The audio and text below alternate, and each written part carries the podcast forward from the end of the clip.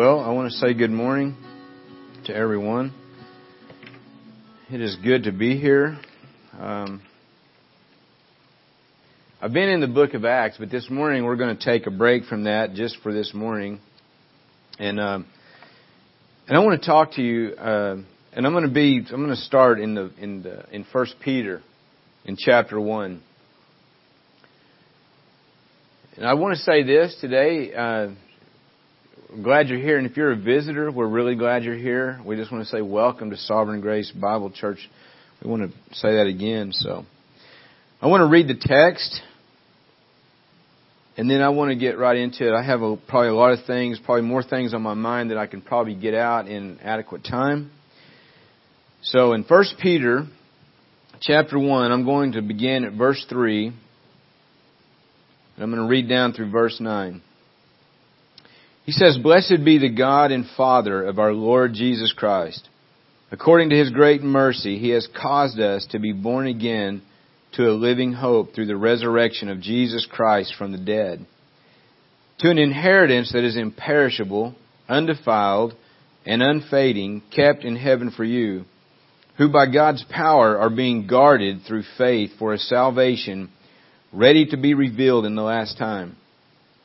In this you rejoice, though now, for a little while, if necessary, you have been grieved by various trials, so that the tested genuineness of your faith, more precious than gold that perishes, though it is tested by fire, may be found to result in praise and glory and honor at the revelation of Jesus Christ. Though you have not seen him, you love him. And though you do not now see him, you believe in him and rejoice with joy that is inexpressible and filled with glory, obtaining the outcome of your faith, the salvation of your souls. Father, this morning I want to come to you and I pray, God, today, I, I'm, I'm asking you, Lord,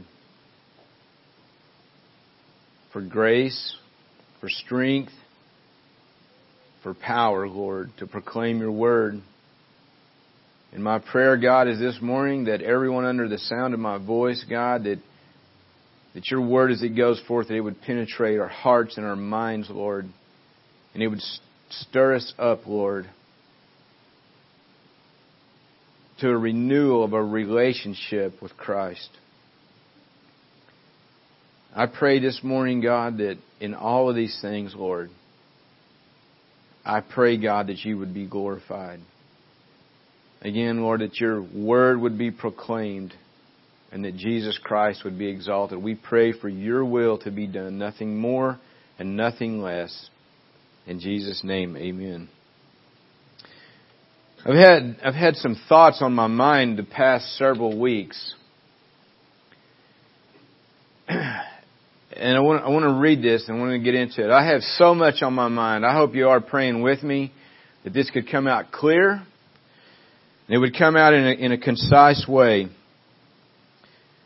I'm going to begin here and he says, Blessed be the God and Father of our Lord Jesus Christ. According to his great mercy, he's caused us to be born again into a living hope through the resurrection of Jesus Christ from the dead.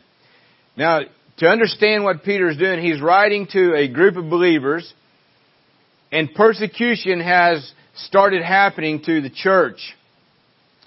And so Peter is writing to encourage them. He's writing to them to continue steadfast in the pursuit of Christ, in the faith. And so he, he, he's going to bring up these, these things that God has done for us. His great mercy. By that, look what He's done. He's caused us to be born again to a living hope. If you're sitting here today and you know Christ as Savior, you've been born again. You're not the same person that you were. And you've been born again to a living hope. We are not people without hope. We are not people that that worship a dead person or a, a rock or a tree that's covered in gold. But we've been born again into a living hope. How does he say it? He says, through the resurrection of Jesus Christ from the dead. In my opinion, the most emphasized part of the gospel all through the book of Acts. The very fact that Jesus rose from the dead. He is alive. He is our hope. We have been born again unto Christ. Look what else he says. He says, to an inheritance that is imperishable. And we think about inheritance sometimes. Sometimes we, we have family that has a lot of things, a lot of money, and there's an inheritance that's coming. Can you imagine what our inheritance is like? Everything that Christ owns, we're joint heirs with Him. We're going to inherit all of these things. How many of you in here today are tired? How many of you are here today and you don't feel the joy like you used to feel? Can you imagine the day that's going to come when you're going to have complete and perfect joy for eternity? There's never going to be a down day. There's never going to be a day when, you know, this morning Susan and Danny said, asked how I was doing. I said, well, for being old and decrepit, not so bad. Those days aren't going to happen no more. We can just think of the physical and the emotional things, the things we deal with, the anxieties, the worries. All of those things are gone. We're going to inherit something far supremely above and beyond that. Perfection. And then all of the things that we, everything. I mean, how many times have you thought, oh, I wish I could go do this or I had the money to go there? We will be able to experience everything and it will never become dull or boring. He says this inheritance, he says it is imperishable. It's not going to rust. It's not going to go away. Nothing like that. He says it is undefiled. There's not, it's not going to be stained with the things of this world. It's unfading. The, the, the, the idea there's like how a flower fades away. You'll, you'll never be, your, your inheritance will never fade away. And right now it is kept in heaven for you. Who by God's power are being guarded through faith for salvation, ready to be revealed in the last time. In this you rejoice. Now here's, here's the problem. I read this passage to you. My question is, do you rejoice in those things? Is this just the time of day and we come to church and there's a sermon preached? Is that what that is? How many times have you have you thought, there's been those times you heard the gospel presented and it shook you to the core. You've heard songs and it just broke you. I mean, tear, you're driving down the road and you're hearing a song proclaiming the glories of Christ and everything He's done for you. And then years later, you hear the same song and you don't even pay attention to it. You hear the gospel preached and you, you're like, oh, I missed that part about Him being crucified on the cross. Do we really rejoice today? Do we really believe that we've been begotten again, born again to a living hope? Because listen to this next part. In verse 6, he says, In this you rejoice, though now, for a little while, if necessary, you have been grieved by various trials See, it's this section right here that I want to deal with today. I look around and I don't see anyone that is free of trials. I remember when I first became a believer, my mind was this, no more trials. I am in Christ. No I, all, all that's done with. No, it's just now I recognize what trials were.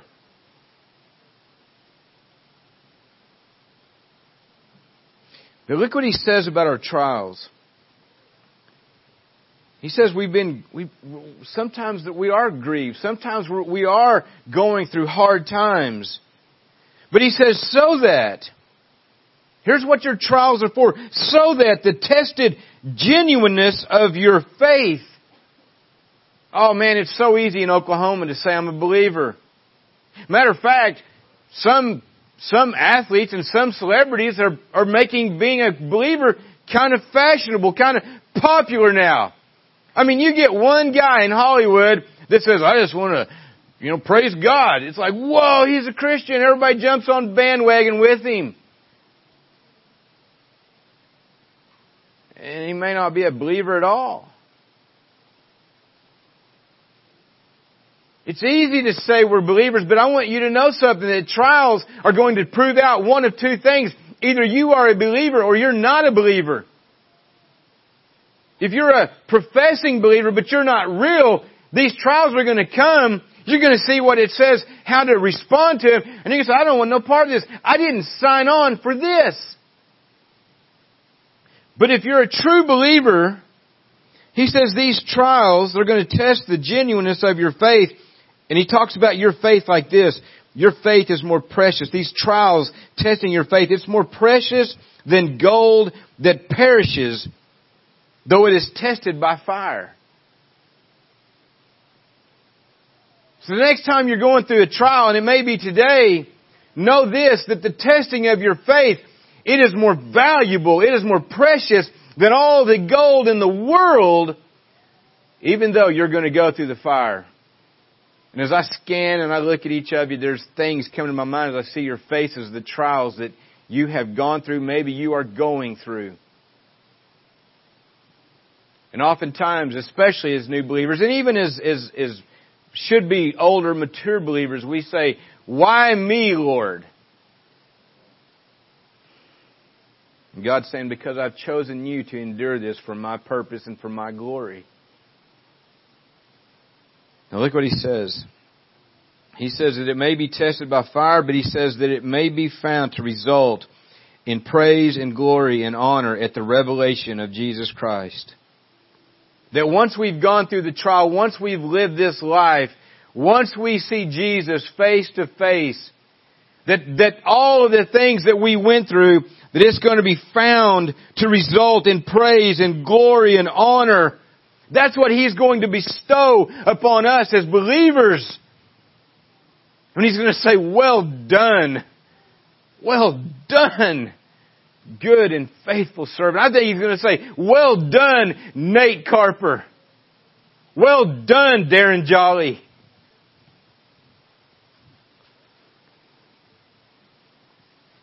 And then he says, though you've not seen him, you love him. Ah, oh, the evidence of faith. The very fact that you have faith is the evidence that you are a believer. That faith isn't even from you. God has given you faith it's a gift. And we've never seen our Lord face to face. But oh, how we believe Him. We believe in Him. We believe Him. And though you do not now see Him, you believe in Him and rejoice with joy that is inexpressible and filled with glory. Is that true of you today? Do you rejoice with that joy that is inexpressible and filled with glory? If you want to follow along with me, go ahead and turn to Matthew chapter 18. I'll be reading something out of there in a moment. What has stirred me up is this. I found myself praying in recent months, walking down the road and praying. And I found myself walking down the road less, far less than I used to when I was much younger. And I thought back in my life, and I thought, how is it that when I was so young and I knew nothing,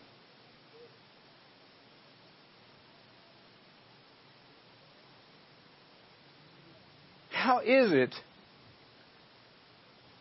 that I was filled with so much joy. Joy that is inexpressible. And now I'm far older. I know far more than I did then. And I walk down the road trying to pray and I find my mind drifting into all kinds of things. As I was going through this, I was scanning through sermon audio and I, I'd heard of this old brother named Vance Havner. He's gone on to be with the Lord now. He's my kind of preacher. He's kind of a common sense, simple guy. And I'm scanning through his sermons. And there was a sermon called, Have You Lost the Wonder? And he tells of an old preacher, and I, I don't know about this guy, so if you know he's a kind of a loon or something, just, I don't know about that. I'm just going to repeat how he told it. And he talked about a, a, this preacher that was far older than him. His name was Rodney Gypsy Smith. Everybody called him Gypsy Smith. Gypsy Smith lived to be quite old, and at, at the age of around in his 80s, I believe, he was preaching somewhere, and, and, he, and somebody had an interview with him. And this Gypsy Smith was this guy that was always full of fire. He was always full of the love of God, the joy of the Lord. And even at an older age, I mean, I'm talking in his 80s, they said, Gypsy, after all of these years of preaching, how is it that your, the preaching is still fresh? It's, it's vibrant. And he said, I've never lost the wonder. What was he talking about? He'd never lost the wonder of who Jesus Christ is. And that is what has set my heart on fire for the message today. You see, here's the thing. Have you lost the wonder? I want to, I want to tell you something. Just, just a couple days ago, I, I want to ask you something. Do you remember when you first became a believer? Do you remember what that was like? I mean, when you went from not understanding what this guy's talking about to all of a sudden it opens up.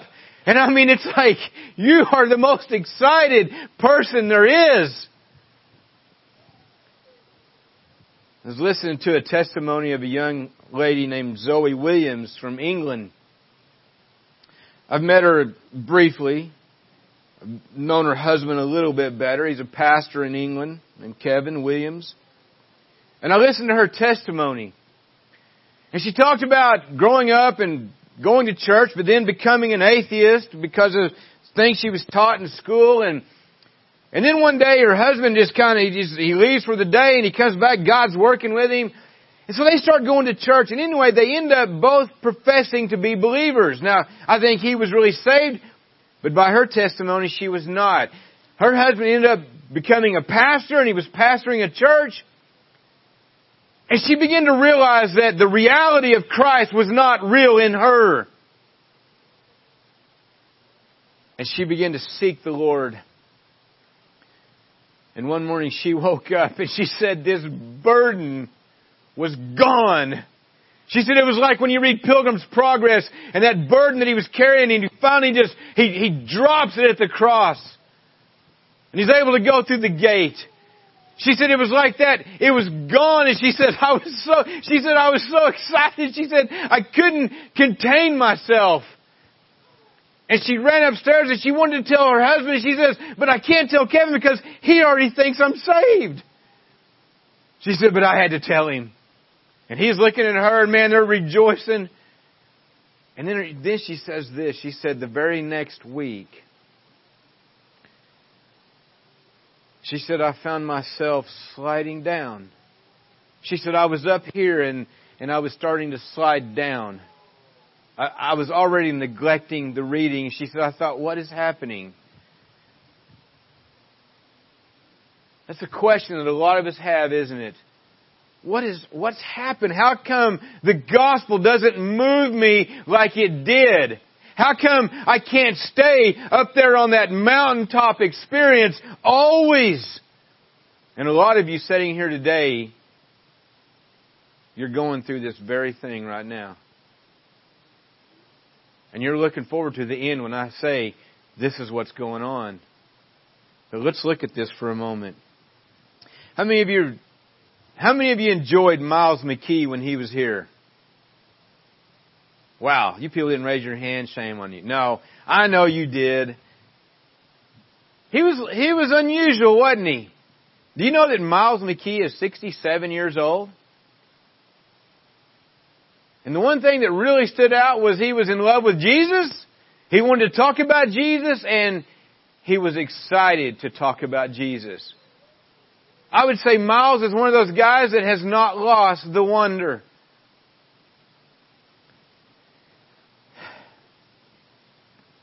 Let's, let's just look at a couple of things.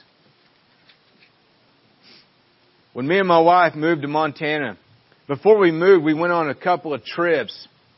Now, for those of you that's never been there, I feel bad for you. Because if you ever got to go, you would get up there and you'd get in those mountains and you'd go, wow. I mean, it's just breathtaking. I mean, when we first went on our first couple trips, we were those people that later on after we moved there, we'd be like, get out of the road, you tourist. We would stop. There was deer in the river. They're not running off. We're getting the mountains in the background. I mean, we're going down to a place at the end of the road called Woodbine. We hike up a trail in the mountains and we see a waterfall coming out of there and it was just amazing. And then we moved up there. We were those people that got to move there and, and then we began to live there. And we had to go to work and we had to pay bills and we had to raise children and and it wasn't until we would have friends come up and visit us that all of the wonder was new again.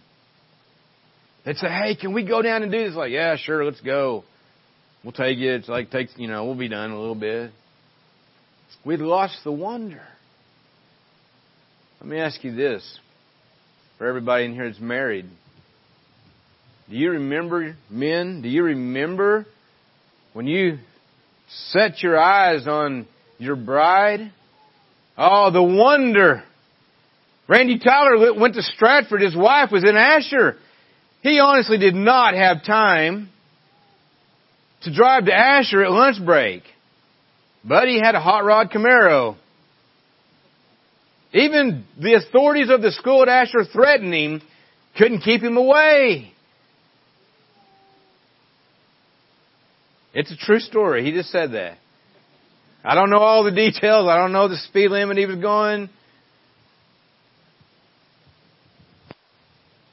But you see people married for 20, 30 years, sometimes less than that. Where's the wonder? What's happened?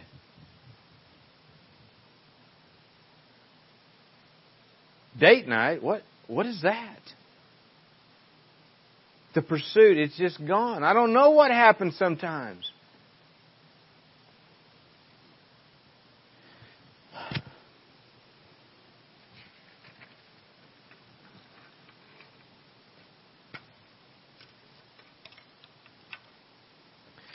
What about this one?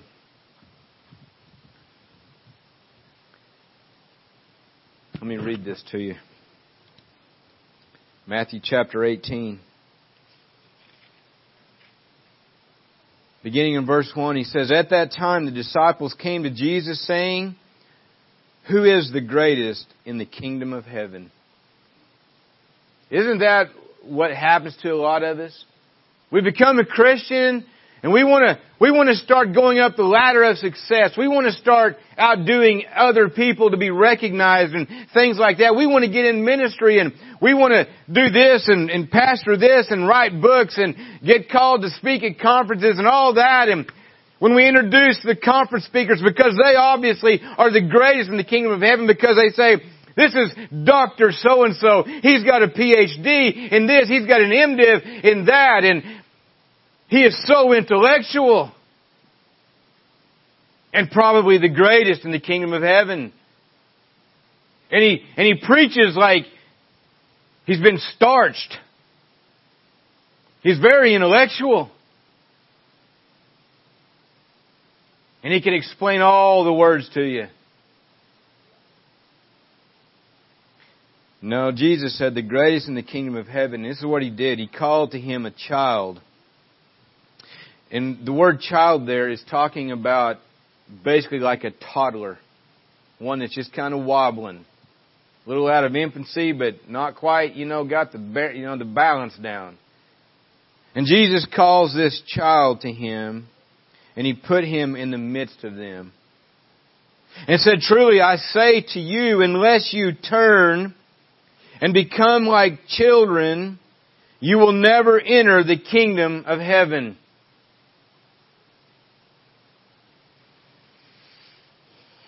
You want to know who the greatest is? It's the one that has that childlike faith. Church, listen to me. We need to have a childlike faith. We do not need to have a childish faith. There is a difference.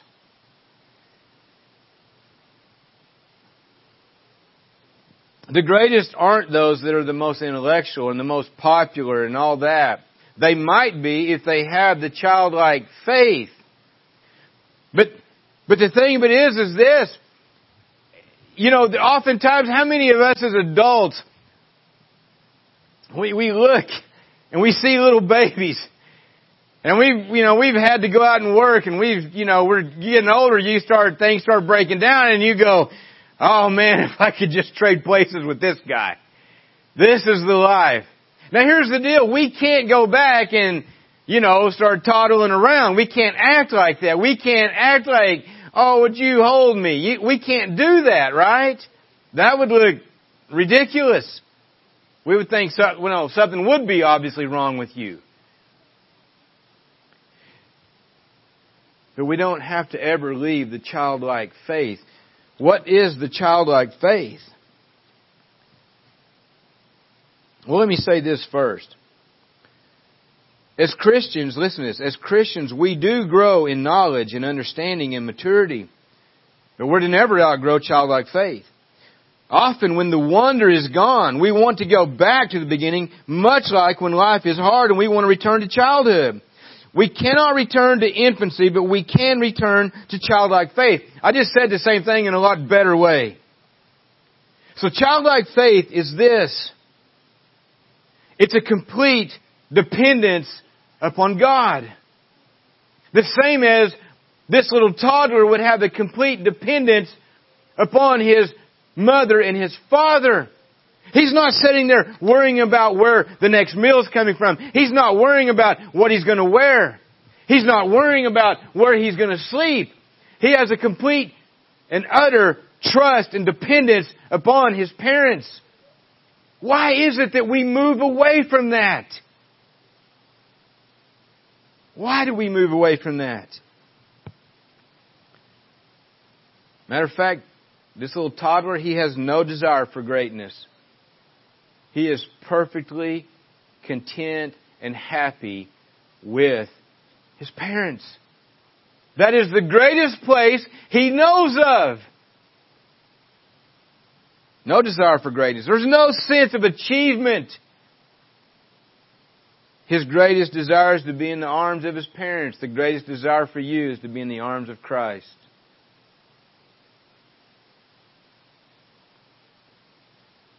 This little child knows beyond a doubt that he is loved. Christian, today, do you know that you are loved? Childlike faith. Anybody ever heard of Helen Roseveare? I know most of you should have because I've talked about her here before. So you should have. Maybe you forgot. Helen Roseveare was a missionary from Northern Ireland in Africa. She was a nurse. She was a, either that or a doctor. I can't remember, but she was in medical, and they dealt a lot with just the people, the you know, the people, the orphans and things. Well, she had a situation one time in Africa where a mother was expecting and she gave birth prematurely and the mother died. And so they have this little premature baby. And Helen knew this. They had no incubator. Hey bud, you better sit down. You. She had no incubator and the night would get so cold she knew the baby would not make it through the night. They didn't have hot water bottles in that time in Africa because the rubber would decay. It would, it would wear out really fast, so they didn't have them. So as they gathered around to pray for this baby, there was a 10 year old little girl and prayed like this. She says, God, we can't wait till tomorrow. We need this hot water bottle today or this baby's not going to live through the night. And God, since you're going to give us a hot water bottle, would you give her a baby doll so that she'll always know how much you loved her? Now Helen Roseveare is the believer. She's the Christian. She's the missionary. Her words were, how could I say amen to such a prayer? She'd been on the mission field for four years and she had never received a package from home. If you were to receive something from home, it would take five months for it to get from Ireland to Africa. And this little girl has prayed, we need it today, not tomorrow. A few hours later, she gets word that you have a package. You have a package you need to pick up. The kids are all excited. Helen's nervous and excited. Surely not, she says. They get there and they tear into this package. And she says, I felt in there, and she said, I felt this rubber membrane. Here's another thought. Who in the world is going to send a hot water bottle to Africa? She reaches in, she says there's a hot water bottle. And the little girl who prayed, she said, Well, if God sent the hot water bottle, then the baby doll's in there too. And she dove in the box and came up with a baby doll.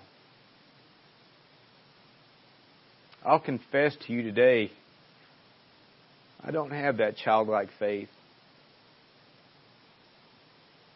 I would have been there with Helen Roseveare saying, What are we going to do?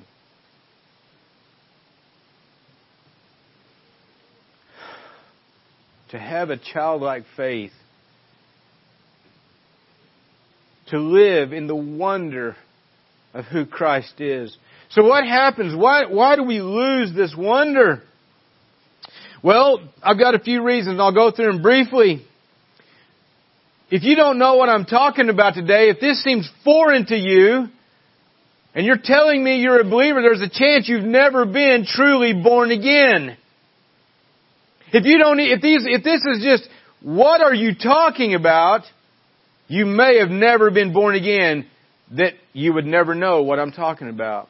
I remember several years ago, I was going to Arkansas and I was dealing with a, a brother and his wife, and his, his wife was my wife's cousin, and, and he had been born again, and, and she would say, I just don't get what y'all are saying. It's so different about what I, what we say. And so we would go over the gospel and she'd say, I, I get all that.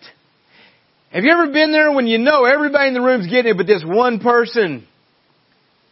And it was about three months later, this friend of mine called me and he goes, guess what happened? He said, Shelly got born again. All of a sudden, the light turned on and she understood. She saw it like she had never seen it before. She knew all the facts, but she had never seen the wonder. So maybe you're not saved. Maybe you're not born again. The second one is this. If you want to turn over to Luke chapter 10, I'm going to read there. Luke chapter 10 verses 38 through 42. He says, Now as they went on their way, Jesus entered a village I'm in verse 38, and it says, And a woman named Martha welcomed him into her house. And she had a sister called Mary who sat at the Lord's feet and listened to his teaching.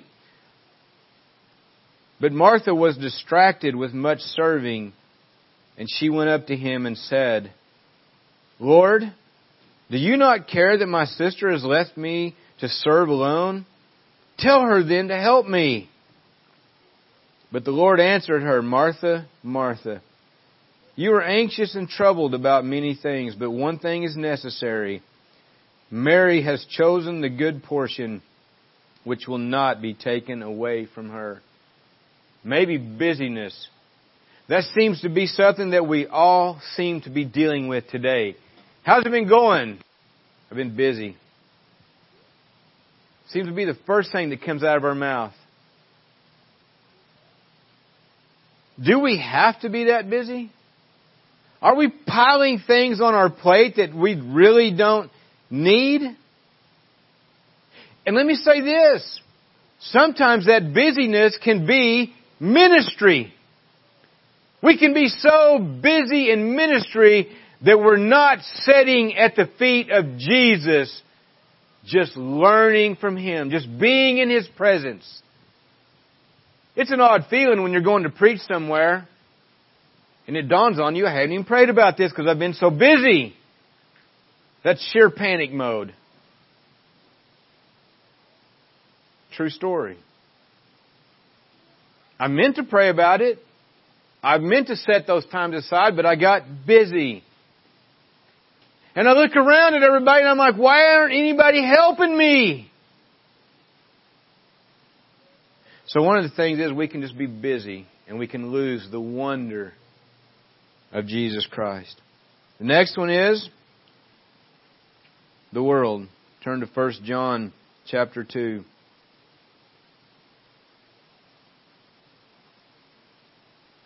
You might want to tighten up your belts for this one.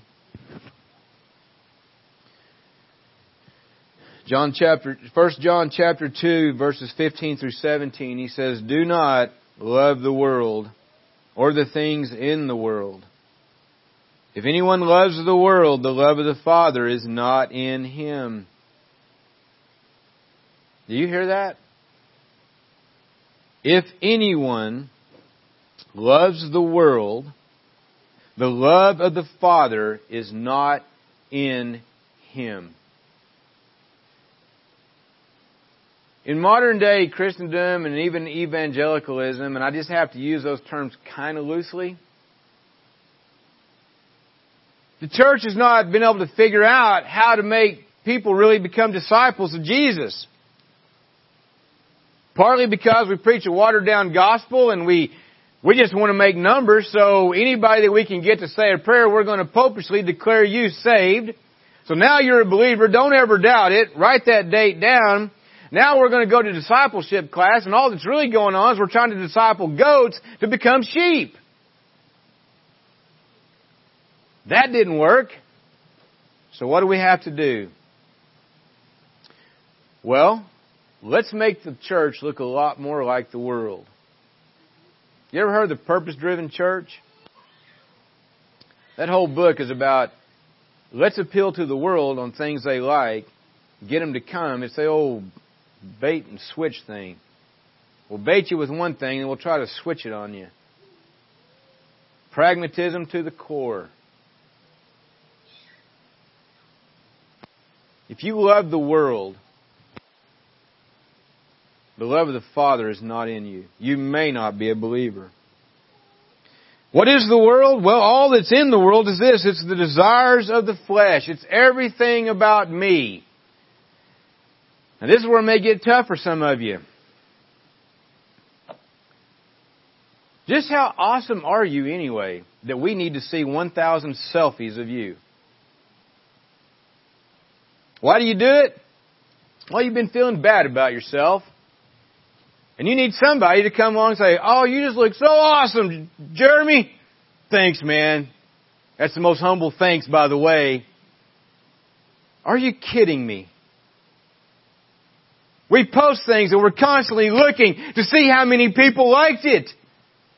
I got more likes than Lynn got. Lynn's like, what's Facebook?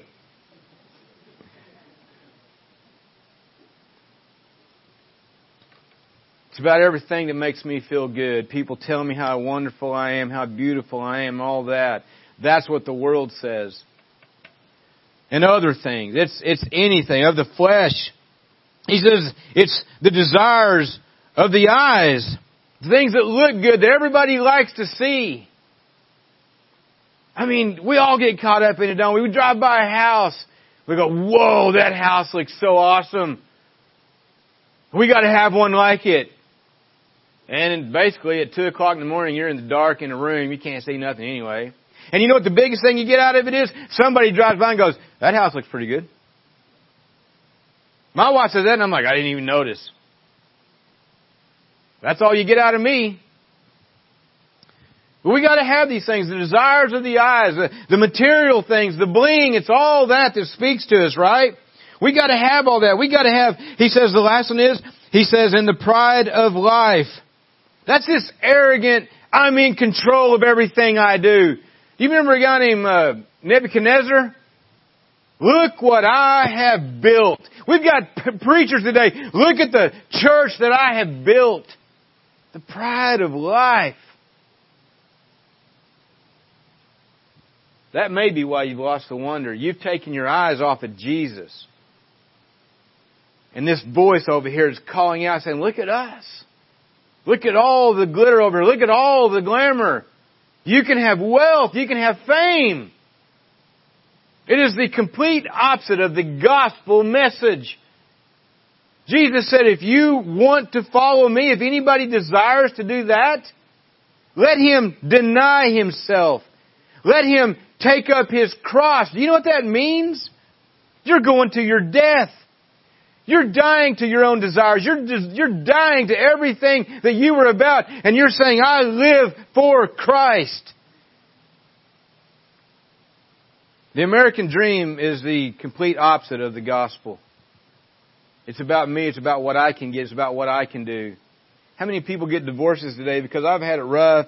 My kids were horrible. My husband didn't treat me right. I've got to find myself. Well, I can tell you right now, you're lost. You're just lost. Husband thinks he got to trade in this for that. I mean, it's just, it's crazy what happens. So, this world, and he says, in this world, listen, it's passing away along with its desires, but whoever does the will of God abides forever. You can get caught up in the wonder of this world and its empty promises, it's full of lies. We just read over there that we're going to talk about this inheritance that we're going to receive when this life is over. And it, it is beyond description. But you're saying, I'm settling for the wonder of this world. I'll settle for this. Everybody can know my name. Everybody can say I'm this. Why is it you see Hollywood movie stars? Man, they were, they were beautiful, handsome when they were young. And now they're like this. Dude can't shut his eyelids, you know, because he's still trying to compete with the 20 year olds. This world is passing away. The next one is this. Sin.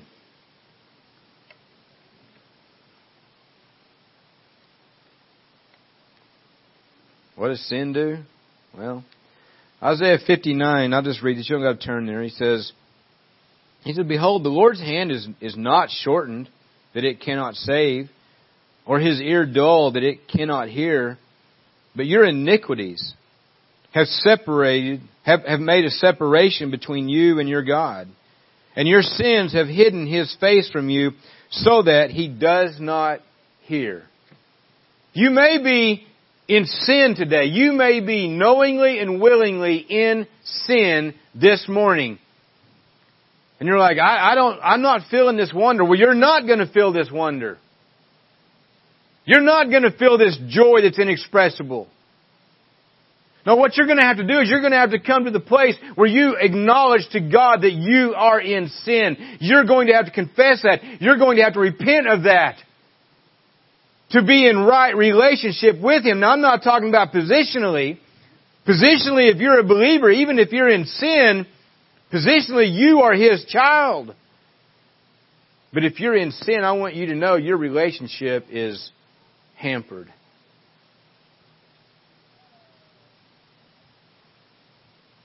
And you know good and well you're not going to find that joy. You're not going to find that wonder as long as you're in sin. The fifth one I've got, and this is the last one on this part abandoned love.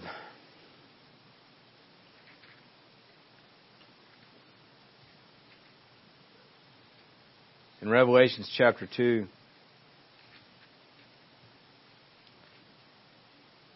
He says to, in chapter 2 verse 1, he says, To the angel of the church of, in Ephesus write, he said, The words of him who holds the seven stars in his right hand, who walks among the seven golden lampstands, he said, I know your works, your toil and your patience, your patient endurance, and how you cannot bear with those who are evil. But you've, you've tested those who call themselves apostles and they're not, and found them to be false. He says, I know you are enduring patiently and you're bearing up for my name's sake and you have not grown weary. And he's talking to a church, but that church is made up of individuals. And this may be you. This is where we get terms like the frozen chosen in reformed camps. We've got it all right doctrinally. We've put all the false teachers to the test and they've, they've been found wanting and we've done away with them. We're doing everything according to what the Word says, except one thing. He says, all of these things you're doing. But in verse 4, he says, But I have this against you, that you have abandoned the love you had at first.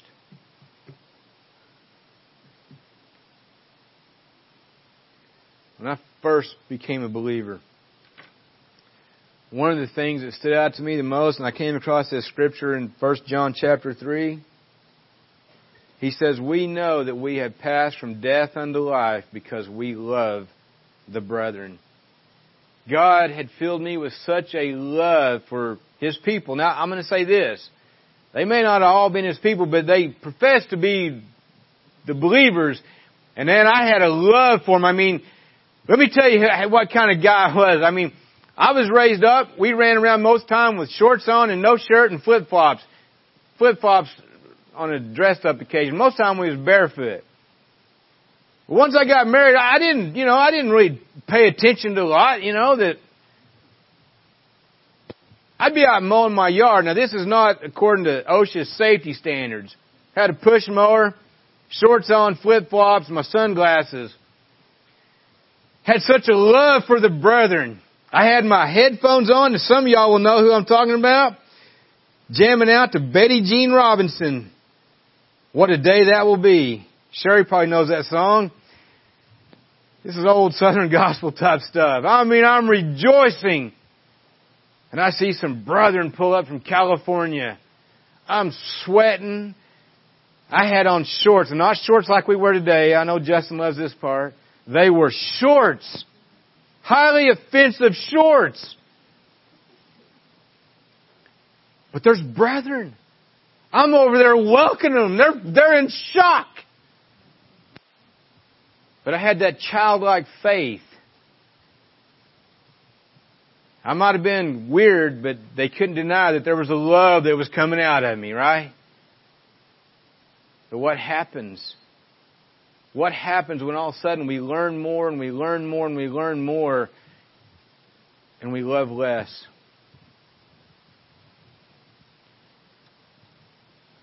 You see, this is where we've lost the wonder.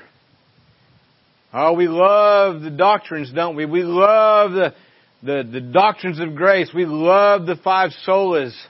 We're in love with all of that, but we can't stand people. Well, do you know why you can't stand people? Because you have left your love for God. It's impossible to love God and you can't stand people. Impossible. Why? Because those people that you can't stand, God loves so much that He willingly gave His only begotten Son for them. But we're but we've got all the doctrine right.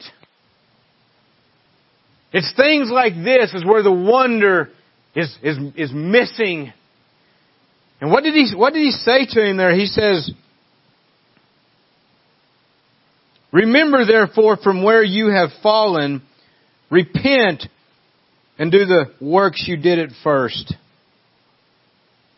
If not, I'll come to you and I'll remove your lampstand from its place unless you repent. Here's what I want you to do. I want you to remember. Do you remember? I asked this question earlier. Do you remember when you first became a believer? You had such a love for God. You had such a love for the, His people, the brethren. And today you're saying, where did the wonder go? Well, I want you to turn to 2 Peter. We were in 1 Peter. I want you to turn now to 2 Peter. It's like, what do we do? What do we do? You know, when you're dealing with the wonders of nature, like, like, you know, the mountains and stuff, we can understand it getting old. You know, you hike up that little trail to the waterfall, you do it 50 times, it, you know, you know every turn. You know what it's going to be like. You're going to feel the spray. Okay, we felt that. It's over. So you've got to go deeper into it. You got to go further in there and you see, wow, I mean, you just keep coming over a hill and they tell me up there I didn't make it to these, but there's lakes up in the mountains that are so clear that you can see the golden trout. Nobody fishes. You can throw a hook with bubble gum on it and you're pulling out like four and five pound trout. Unless they're lying to me. But it's just this mind blowing. A friend of mine that lived in Montana for years went over this trail that people hike. It's like a 26 mile hike. And he said, I've lived there all them years, but I've never went over that pass. And he said it was unbelievable. The wonder. Well, part of the thing is this, is, is when you come to Christ, you're, you're, a, you're a newborn infant. You're a babe, as in a baby, okay? Terminology today. You're like a baby. Listen to what he says here in 2 Peter chapter 1. He's talking to the same group of people, by the way, as in 1 Peter. This is three years later. He says, His divine power has granted to us, this is verse 3, I'm sorry, chapter 1, verse 3. His divine power has granted to us all things that pertain to life and godliness. Now I want to ask you something. You're sitting there sometimes going, I just, I just feel like I'm just not. No, no, no. God has given you all things that pertain to life and to godliness. Okay? He's given you His Holy Spirit. He's given you His Word. He's given you church. He's given you brethren. He's given you all of these things. The, the, the gift of prayer, the gift of faith. He's given you all things that pertain to life and godliness.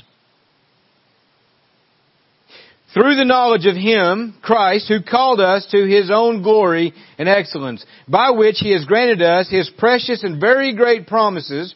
Those are yours, those are mine, so that through them you may become partakers of the divine nature.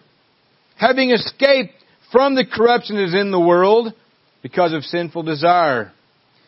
For this very reason, now listen to this, he says, make every effort to supplement your faith. In some of the versions it says, add to your faith. Supplement your faith with what? With virtue. Another way of saying it is moral excellence. Into this moral excellence, knowledge. He's talking about the kind of knowledge that Paul says, I've given up everything Everything that was beneficial to me, everything that was profitable to me, my heritage, uh, you know, my, my, my rank amongst my own people, I've counted it all but refuse, but garbage, that I may win Christ.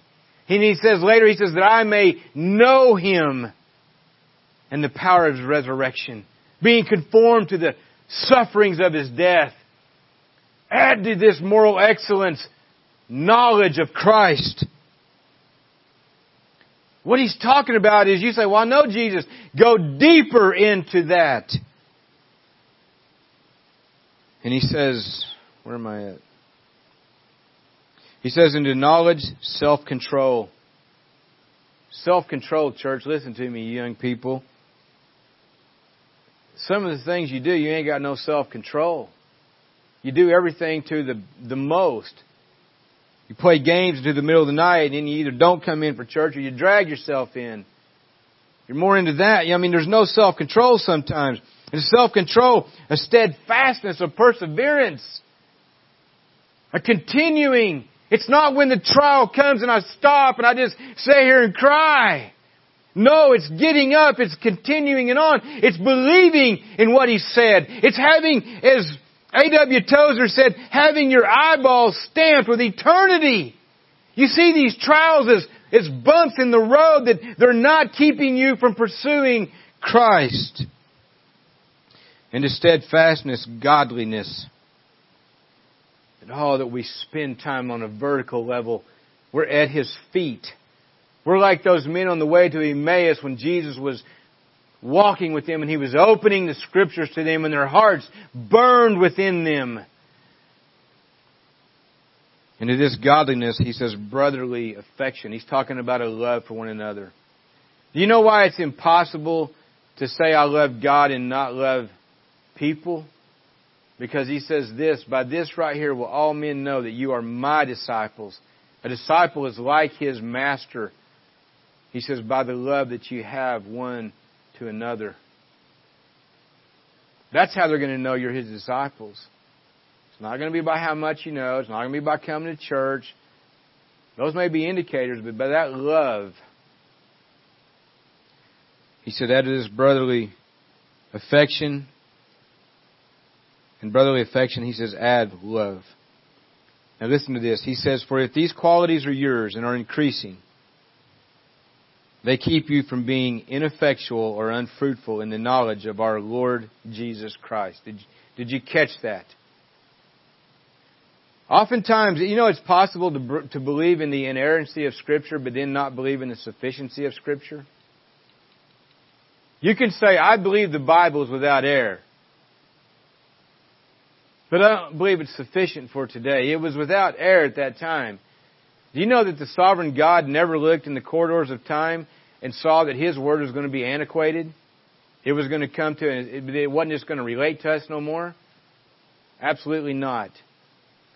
You want to know why there's no wonder sometimes? Well, have we, have we put into practice, do we believe that God's Word is sufficient for this? Do we believe to add these things, to supplement to our faith these things? So that, he said, if these are if these qualities are you, if they're in you and they're increasing, they keep you from being ineffective or unfruitful in the knowledge of our Lord Jesus Christ. For whoever lacks these qualities, now listen, is so nearsighted that he is blind, having forgotten that he was cleansed from his former sins.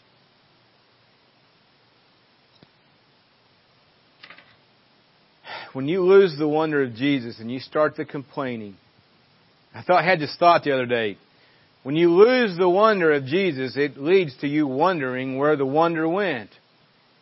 And when you don't repent and turn, it leads you to wander, W-A, wander off into paths of sin. Here's the thing. Go back in, in the corridors of your mind right now. Go back and I want you to think about the day that you came to Christ. The joy that filled your heart. Where you were at. What happened when you knew that God had did a work in you. He says, do the first works. Have that childlike faith. You've grown, you know more. But return to the childlike faith, where when you come to that place, as in 1 Peter, he says that we have that joy that is inexpressible. It's so much, I can't even put it in words adequately that you could understand it.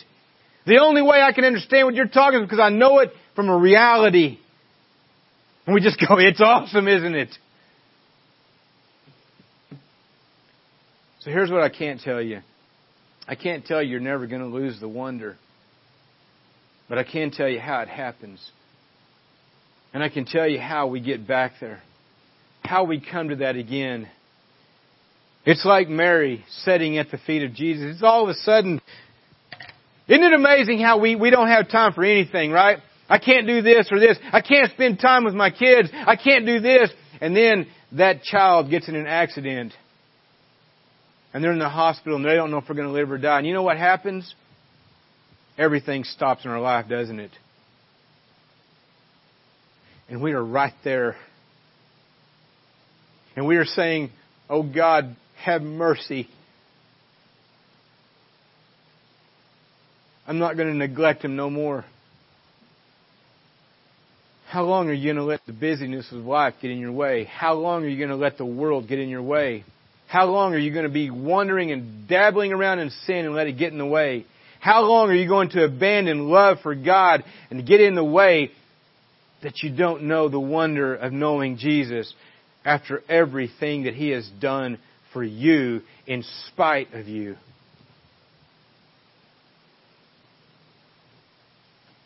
And just so you'll know, I'm really just preaching to myself.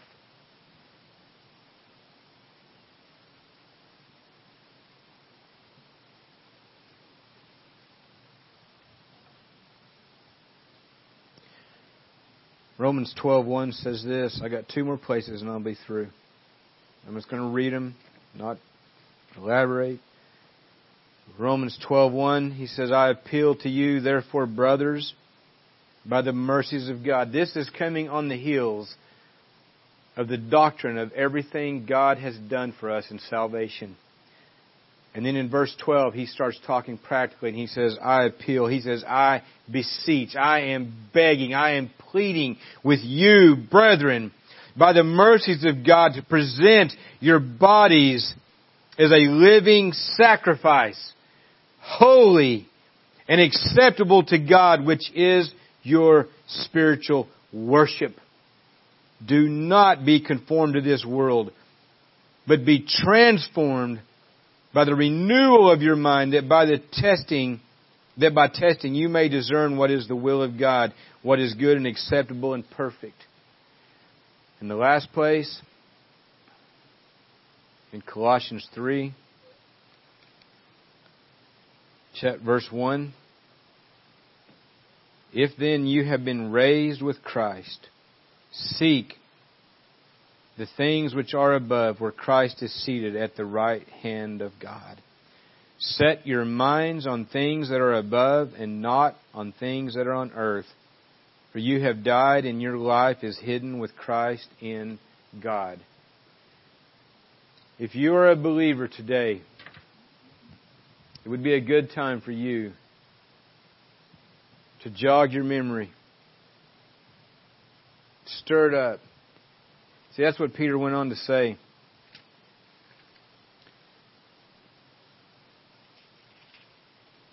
He said this. He's talking about these qualities. You'll be blind and you've forgotten you were cleansed from your former sins. He says, Therefore, brothers, be all the more diligent to confirm your calling and election, for if you practice these qualities, listen, you will never fall. It's called discipline. It's called saying Christ is worth pursuing more than anything else. And he says, For in this way there will be richly provided for you an entrance into the eternal kingdom of our Lord and Savior Jesus Christ. Therefore I intend always to remind you of these qualities, though you know them and are established in the truth that you have. I think it right as long as I am in this body to stir you up by way of reminder since I know that the putting off of my body will be soon, as our Lord Jesus Christ made clear to me. Peter was going to die soon. But he says, I want to stir your minds up. And that's what I'm exhorting you today. You have been begotten, you've been born again to a living hope. And unlike wonders of nature, unlike the wonders of marriage, unlike even the wonders of children that change, they ebb and flow, Jesus Christ is always the same. But as we dig deeper, as we go deeper into Christ, we see His beauty even more so. And you know what? We will do that all through eternity. You will never come to a place where you have seen all there is of God. You will continue to grow and to deep, and the wonder of the, you will be in the wow, in the wonder, in the inexpressible joy forever. Eternity.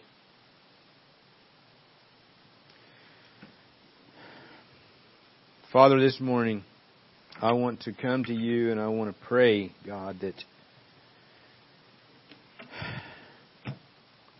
this is not just some sermon, even for me, Lord, but I pray, God, that I just believe, God, that you are speaking to people this morning. And I want to pray for everyone here that knows you, God, that we would go back and we would remind, we would stir up our minds. They would be stirred today. That your Holy Spirit would do that, God. That it would remind us and re, we would remember where we were at and what you saved us out of and what you've done for us. Just like that child. And I pray for those today that don't know you. That God, this would be the day that they say, I'm tired of carrying this burden. I'm tired of pretending to be a believer when I'm not. I'm tired of the arguments. And God, that they would put all that aside and they would leave it at the cross and they would come to you in repentance and faith that they could find this wonder of knowing Christ. And I pray this in His name. Amen.